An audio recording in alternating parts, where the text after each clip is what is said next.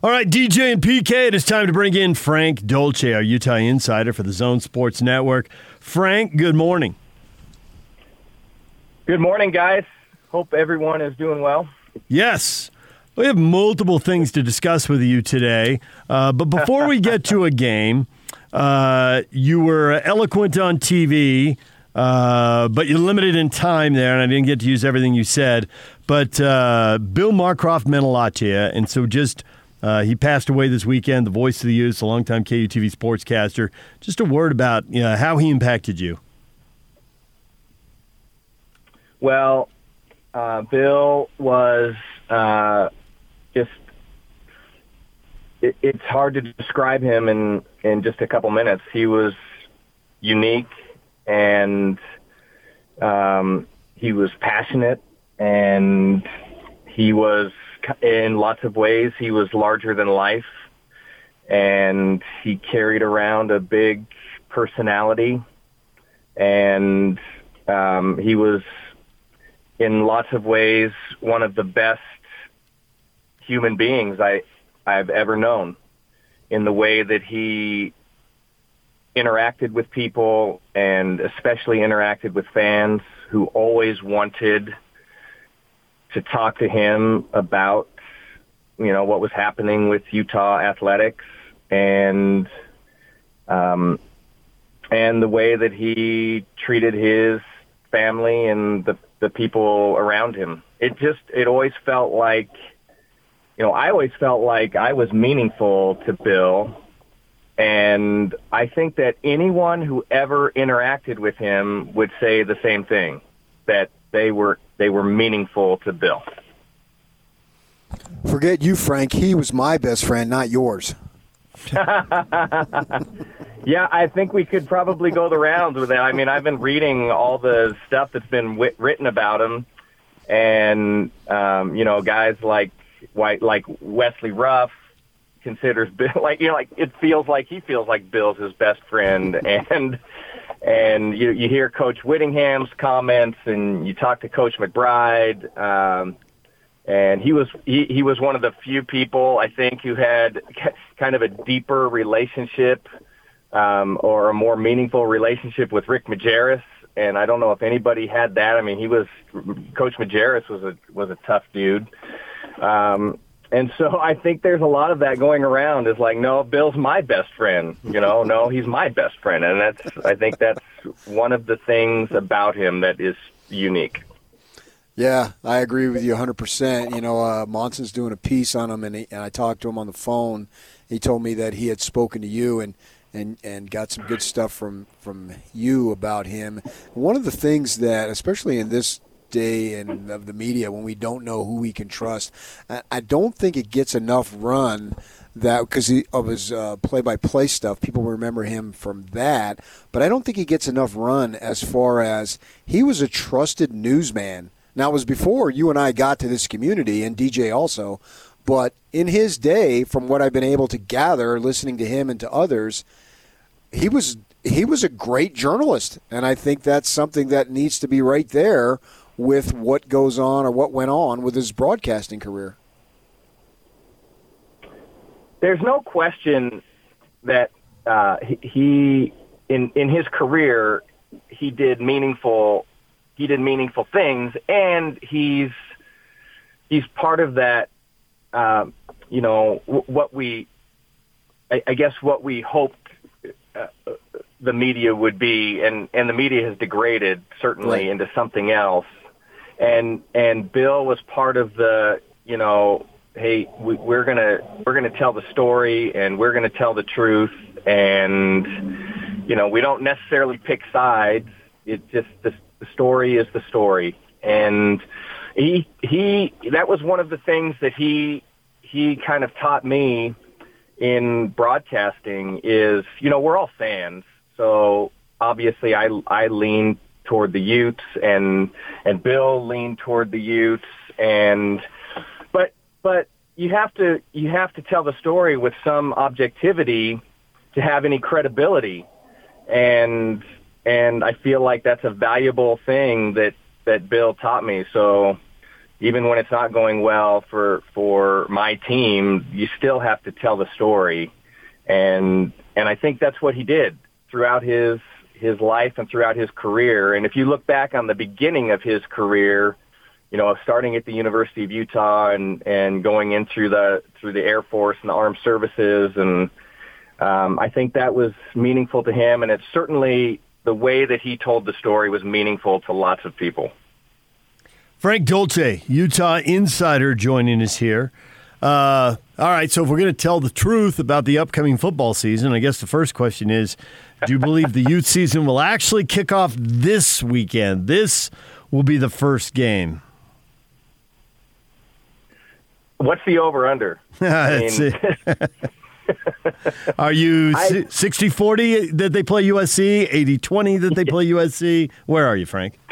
Yeah, it sounded like I mean I listened to I listened to Coach Witt on your air a few minutes ago, and it sounds like they're they're it sounded like he was more optimistic anyway. They're heading in the right direction, and so I would guess, and and the game's not being played in California, so um, leadership in California can't necessarily. Well, I guess they could. I guess they could tell USC not to go you can't necessarily dictate what's going to happen. So I'm guessing, I feel pretty confident this is going to be the one. Uh, but I don't know that I feel confident about, uh, you know, a bunch of the other games. I, it feels to me like if Utah gets four games in this year, then they're going to be, then they're going to be really lucky.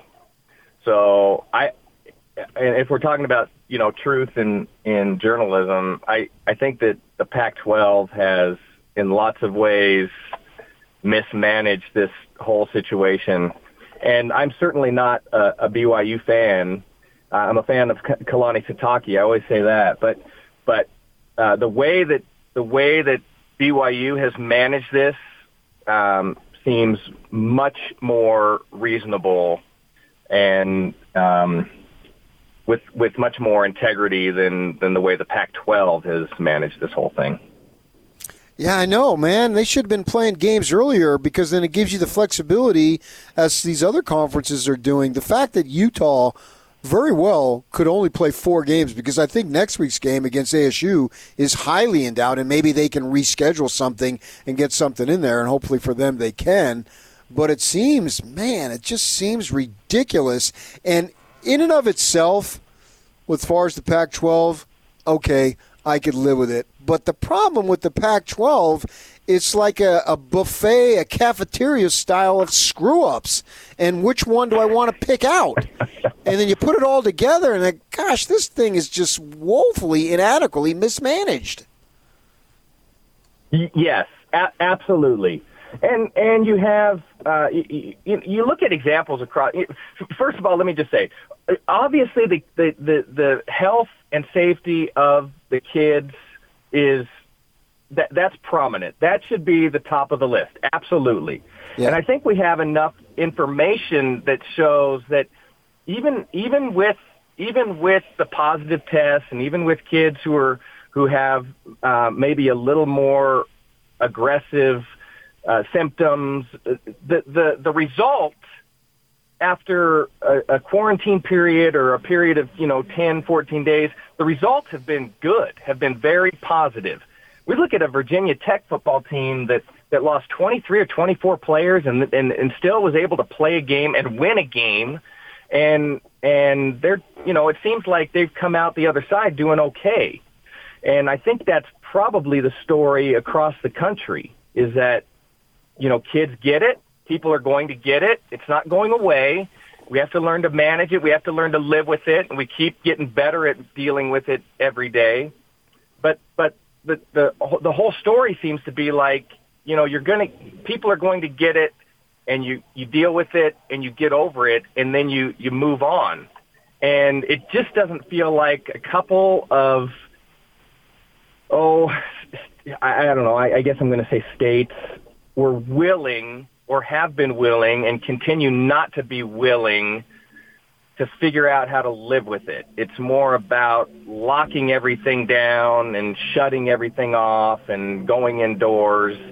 And that attitude has has has been kind of a heavy hand on how the Pac-12 has managed the whole thing. I just think it goes back to the Pac 12's got a moron at the top. Let's not sugarcoat it. Don't sugarcoat it.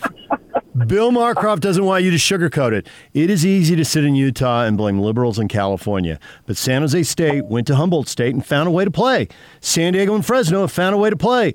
They're in more conservative parts of California, so is that the reason? No, it's because they got antigen tests and then they sat on their hands. They didn't do anything. Be more conservative. LSU's had two outbreaks. I could find you people in Utah who believe the SEC, not no, no, not the SEC. Some SEC coaches told their guys, go to the club and get it. And then we'll be fine for the season. I've been told that by people who work in Utah, who know SEC people. Now LSU's got a second outbreak. I don't think that's very responsible. But LSU apparently knew Darius Guice had multiple allegations of sexual assault against him, and they just uh, keep playing. I mean, just win at all costs in the SEC. The Big Ten and the Mountain West were cautious. They were way more cautious than the other leagues, and they're still finding a way to play eight game schedules. And the Mountain West has got Yeah. three teams in California. So you got to look at the league office. The league office screwed it up. There's nothing else to say. The the teams in California answer to the same, not completely, the same state politicians. They don't answer to the same local politicians. And so to the degree that one county in California acts different than another county, okay, you got that. But it wasn't the Mountain West commissioner or the Big Ten commissioner who said, We got a game changer. It was the Pac 12 commissioner. But his game changed way slower than everybody else's game. What are we doing? Why? Yeah. Yeah. I- well said. I didn't mean to. I didn't mean to wind you all up today. Oh my gosh. Yeah, that was. Seriously. Yeah. Well, Stop tying your shoes I- together. Get on with it. I I don't I don't disagree with that. I think we've seen over the course of of the you know the recent leadership in the Pac-12 several examples of mis mismanagement, and this is just the latest example of misman, mi- mismanagement. And and um, you know, without being without being political, um, you know, I'm curious about where where where he lies um, and and where he he finds his information because whatever he's looking at uh, and whatever the conference is looking at doesn't necessarily align with what everybody else is looking at. And I think you're, you're you're right. You put the SEC on the other extreme. I mean that's that's that's kind of nuts as well. But but there is some landing spot in the middle, and the Pac-12 keeps missing somehow missing that spot. So if if if the current leadership survives this, I, you know, I don't know what to say about the Pac-12, but other than they're just going to doom doom themselves to to becoming a, a second-class ci- citizen in, in the Power Five. So that's interesting. We should run a poll. Who did Larry Scott vote for for president? That would be an interesting. That'd be a very interesting poll. I'm gonna I'm gonna go with Kanye. ah, you're going to go with the West Man. I know someone who actually from the state of Utah who voted for Kanye West. I know I know several people. I know several people who did who voted for Kanye. I mean that that should tell you something about. We're, we're, I don't want to get off on a tangent. That should tell you something about the choices maybe that we had for the top spot in the in the nation. I hear you. That people that people just couldn't figure out where to vote, and so the vote went to to Kanye, um, who who has very very little chance of of being in that position. Um, but you know, it's uh, it, it's that the state of politics um, in the United States is challenging at the moment, to say the least. I voted for Kanye because, in effect, I thought I was voting for Kris Jenner, and Kris Jenner manages my second cousin's entertainment career, so I feel a bond there.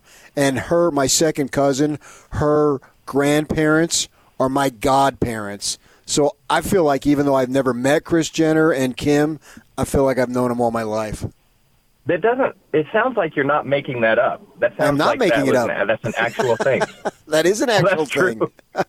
yes, it's an actual thing. Yes. that may have been the best story I've heard in a long time. Like, if you could write that out, could you send that out in a tweet? Just write that whole thing out. My second cousin is related to the third nephew of the fourth whatever. No, no, Put no. that in a tweet. Very simple. My second cousin, my cousin Gordon's daughter, is her manager is Kris Jenner.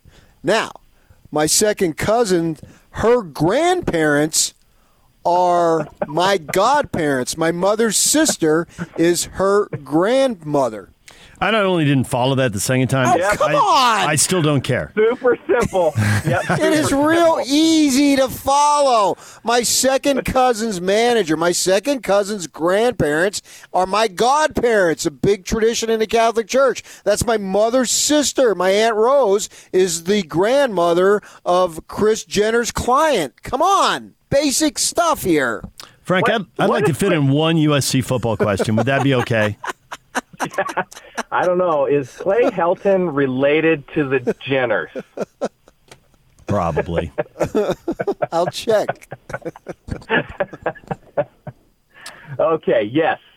So Go Trojans. Let's hear about it. earlier in the show, PK brought up the fact that USC used to be a running school, and now they're a passing school, and they had put so many receivers in the NFL, and now they got four more guys on their roster, and it looks like two are going to the NFL sooner, and then a couple more will follow later, just because they're younger guys and won't be eligible.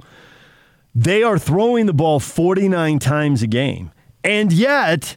Through two games, they're also averaging 36 rushes a game. And so we can sit here and do a lot of things, but why in the world are they getting 85 snaps a game? Can the Utah offense run the ball? Can Utah's offensive line beat USC's defensive line, shorten the game? Because Kyle Whittingham's got to look at the stats and think there is no way we can allow USC to snap the ball 85 times. They get too many playmakers. That's a problem. Reaction.